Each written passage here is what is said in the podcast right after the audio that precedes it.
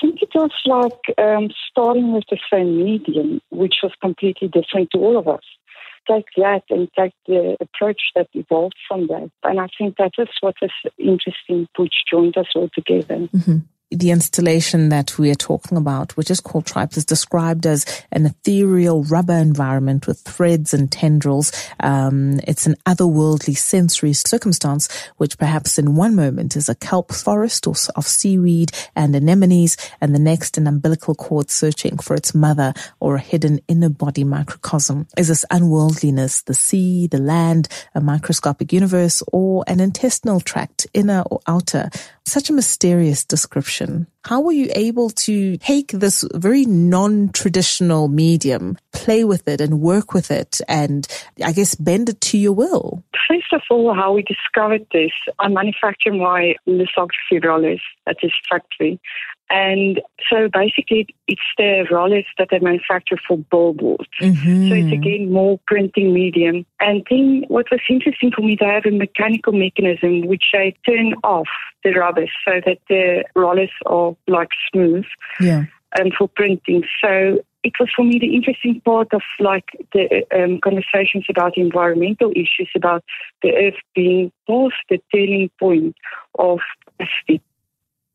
Uh, using this mechanical mechanism that turns off the rollers to make it smooth, to make more printing medium, mm-hmm. for me it was the metaphor for the turning point of all this excess and everything should be new. And, you know, like when are we going to live more in the sense of not a tribe, but a tribe? Yes. Um, because there's a lot of communities starting living together in Japan and in Myanmar's but also the sense of going back to tribes. Yeah, that's quite an interesting view of your own work and your own place in the world. And I find it interesting that you talk about the idea of everything new, our ideas about newness, our obsession with newness or brand new out of the packet living. What is it that you're trying to communicate when you are creating, um, when you're painting? A lot of my work asks questions, you know, so it's not necessarily what I'm saying to you, but what do you take in your own personal experience and how are you maybe going to either reply to the question, you know, or how are you going to become involved and interactive? So that is a lot of the things that I base my work methodology on. But also, if you think about um, GMO and water pollution and, you know, like plant manipulation mm-hmm. to just provide all these beautifully grown things that you buy in a package, mm. We get to be removed so far away from nature. We absolutely do. What I've asked both Liberty and Elrie is the idea of collaboration and specifically collaborating with uh, two other women.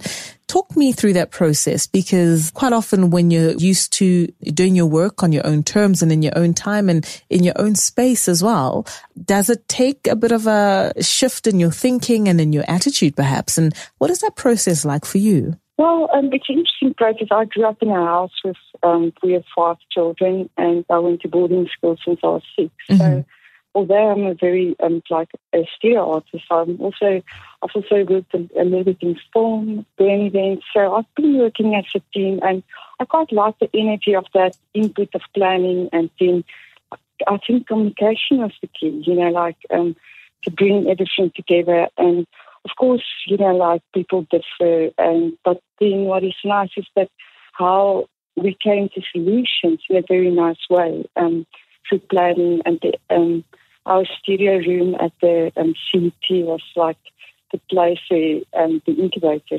Mm, mm. Thoughts and ideas just branched out. And in terms of just the logistics of it, obviously you, um, you know, at some point you can plan as much as possible and, and swap and exchange, send emails and um, uh, make phone calls, but you need to be in one space together. How did you guys get that right? Everything is to Bloemfontein mm-hmm. and for the duration of the working process. And we were lucky that CET granted the premises for us to use. Yeah. So we had a hall that was big enough that we could see and just the gallery space. And we also diverted and worked on our own. So what was nice for me, I tried to work in nature a lot and I did a lot of the weaving and the knotting during like the mid hours of the night. And it was an interesting um, yeah, experience. I've just tried to get as much air as possible while I was working because the smell of this rubber is quite potent. And yeah.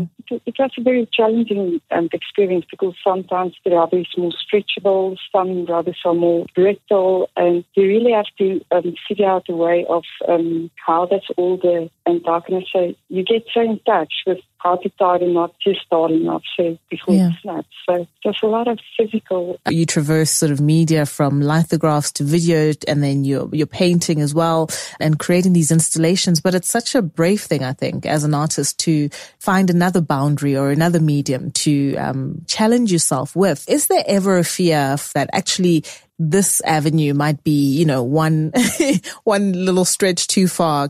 I think the, the process is like a built-in process. Like when you start working with it, you start figuring it out. And then the more you are working with the material, the more you discover the possibilities. And that for me is a very interesting journey. So just, just for me a very experimental process, and I've enjoyed it very much. Let's talk about sort of audience involvement and um, how the viewer comes to your work and how that you want them to understand it. I mean, I've just sort of given a, a reading or a breakdown of how Tripe, for instance, has been described, right? How that installation at Absa House has been described, but when you're talking about it and when people come through and finally view this um, this installation, how do you want them to tackle it? In the real life, people are so trapped in their own environments and how to act, and because she's so trapped with herself and all the time, mm-hmm. and everything that surrounds you is for sale. So basically, we're all trapped in this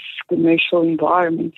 But for me, I love to see people when they come to work and they just escape and I just for one minute forget about the whole world and mm-hmm. connect with something because this thing spoke to them. The energy for me is, is the most important, the energy um, that you put into your artwork. I think that is very, very beautiful was that Gordon Trout's opening speech. He started and he was speaking very theatrical. Yeah. Um, but it was such a beautiful opening speech. And he said that even when he was watching the people, and the face was living up and then he said, but isn't it just a heap of tripe? And suddenly our prices down.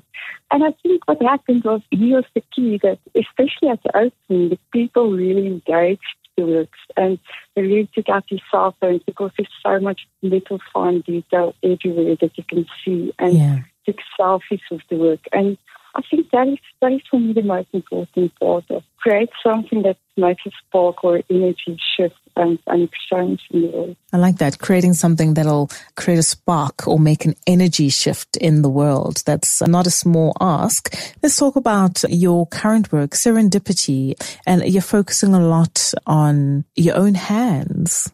What's that about? For me, because I'm a painter, my hands are very important. I'm working with my hands. So for me, it's a, it's a way of a self-portrait exhibition. mm. but also of the Purgatorium. I was invited by the Edward Reed Gallery, and in a way, I just wanted to, to do something, try something completely new. And it was experimental because when you do a portrait, I'm, I'm so used to doing portraits, but it was really difficult for me to create personality. Mm. And, and when people speak and they use their hands, how do you create personality through the hands? And and what was very interesting was I went to Deaf People Association in the middle of town and I organized for them to Uber combis to come to the walkabout. And what was interesting is the way it was probably most of them the first time they experienced the gallery. Mm-hmm. But the way that they were talking about their paintings, so I said to them, I didn't reference sign language while I was doing the exhibition or the um, putting together the exhibition. And a lot of the, the things that they referenced or that they responded to meant exactly the same in, in sign language. So I think, yeah, that was, it's always the small, um, small human connections that for me, the spark. Mm, mm. In your sort of introduction to, to the works, Serendipity, you talk about your childhood growing up in the Free State and working with your hands, helping your father on his farm and your mom in the garden. From that perspective, were you paying homage in a way to your childhood and to your family? Yeah, most definitely. My, I'm very happy to have a strong family bond because in today's time, you know, that it's very difficult to, to have that sense of security. Mm.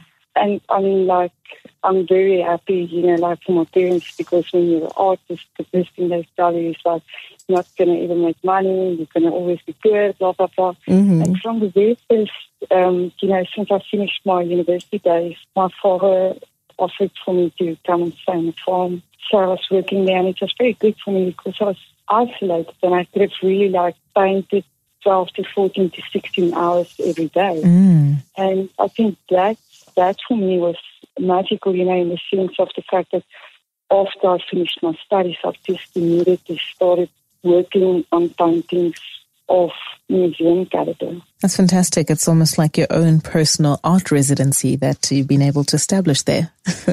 Yeah, but the studio is always a very um, important place for an artist. So that's where all the magic start can happen. So I think the solidness of not exploring outfits, but also to explore inwards mm. to travel and then come back to your roots and work through your experiences and your influences.